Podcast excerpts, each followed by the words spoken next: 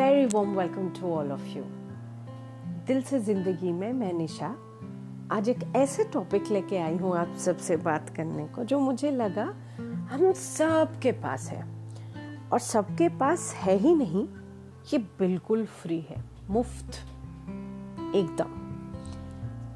मगर इसका जो इम्पोर्टेंस है, क्या हमें ये पता है?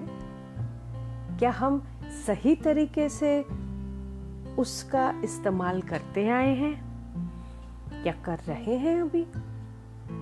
तो मुझे लगा क्यों ना उसको लेके थोड़ी सी बात की जाए। शायद आप में से कुछ लोगों ने थोड़ा बहुत कैस कर लिया होगा कि मैं किस बारे में बात करने वाली हूँ। एक कहावत है that life and time are the best teachers. तो मैं आज लाइफ को हटा के टाइम के बारे में बात करती हूँ। हम सब जानते हैं ये कहावत ने कि समय एक महान शिक्षक है। मगर ये शिक्षा हमें क्या सिखाती है? मैं अगर खुद का सोचने जाऊँ तो मुझे एक एक टाइम लगता था। आज भी लगता है कि मैं बहुत मच्योर्ड हूँ। मैं हर समय बहुत सही डिसीशंस लेती आई हूँ। और मेरा कोई डिसीज़न गलत नहीं होता। मगर जब भी वो समय पार होता है और मैं मुड़ के देखती हूँ तो मुझे लगता है, यार, कितनी सारी गलत डिसीज़न कैसे ले लिए मैंने? अब सीखिए क्या उसमें से? वक्त को तो नहीं पलट सकती मैं। सीखे क्या उसमें से? क्या सही था? क्या गलत था? वो जानने के बाद क्या करूँ? दुनिया को बदलने चलूँ? वो भी नहीं कर सकती। तो चलो खुद को प्रिपेयर कर लेती थी या खुद को थोड़ा सा बदल लेती थी कि आगे कभी जाके ये सिचुएशन आए तो मैं ऐसे बन जाऊँगी। या मुझे ये करना है। अब मुझे लगा ये इतनी इंपॉर्टेंट टॉपिक क्यों है? आज के मैनेजमेंट के स्टडीज़ में कुछ बेस्ट सेलर्स बुक है, अगर आप देखो। स्टीवन कोवे का रॉबिन शर्मा का, जैक वेल्श का, कि टाइम मैनेजमेंट को लेके बात करते हैं ये लोग। मैनेजमेंट का एक टॉपिक है ये।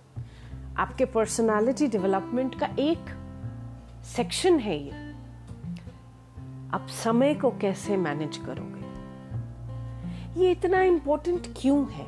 क्यों है समय हमारे लिए इतनी ज़रूरी एक चीज़?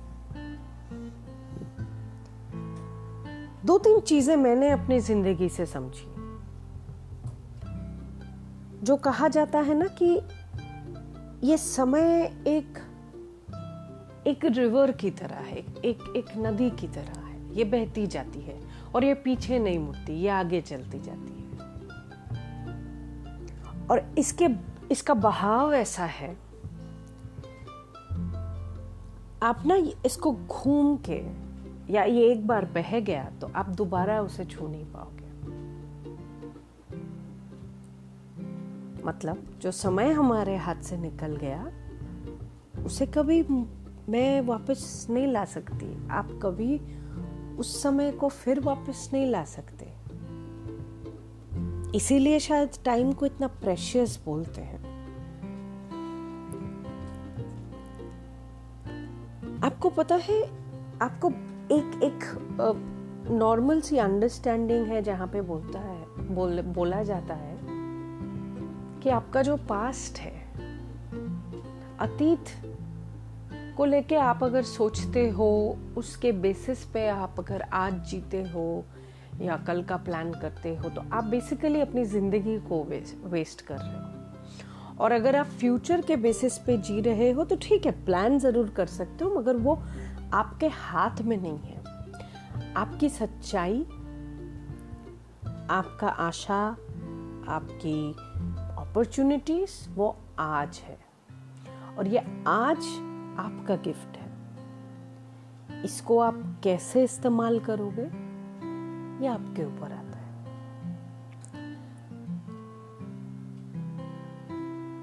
हमारे ने, हमारा नेचर कुछ ऐसा है कि हमें 24 घंटा फोल्ड करके दे दिया जाता है हाथ में। ये लो तुम्हारा अगला 24 घंटा। अब इस 24 घंटे को आप कैसे बिताओगे? उसको कितना मीनिंगफुल बनाओगे? उसको कितना ब्यूटीफुल बनाओगे? उसको काम पे लगाओगे? फैमिली के साथ टाइम बिताओगे? ये सब आपका प्लान है, ये सब आपका सोच। सही मौका जो बोला जाता है, उसको दिमाग में रखोगे कि ये क्या मेरा सही समय है वो काम करने का। और उस हिसाब से वो 24 घंटे का इस्तेमाल करोगे। ये पूरा आप पे आएगा। पूरा। एक छोटा सा जो टिप देना चाहूँगी, अपने पास्ट को लेके, अतीत को लेके ज़्यादा समय वेस्ट नहीं कीजिए। क्योंकि जो चला गया, जो हो चुका, वो कभी वापस नहीं हो आएगा। वो समय तो वापस नहीं आएगा।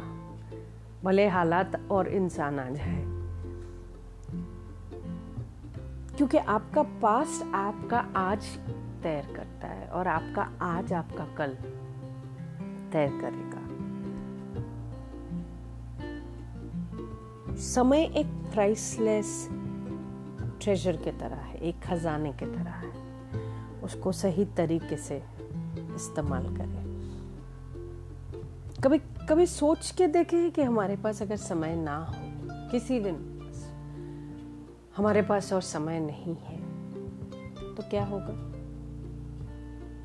शायद हम लोग सोचते नहीं हैं। एक बच्चे की कहानी बताती हूँ, यह हम सबने बहुत सुना होगा कि एक बच्ची रोते रोते अपने पापा के पास आती है और पैसे मांगती है। बोलती है, पापा, मुझे पचास रुपए चाहिए। पापा देने से नाराज़ कर देते हैं क्योंकि वो काम पे होते हैं। उसके बाद बच्ची फिर दूसरे दिन आती है, पूछती है, पापा, मेरे को पैसे चाहिए, पचास रुपए। पापा बोलते तुमको किस बात के लिए ये पैसे चाहिए?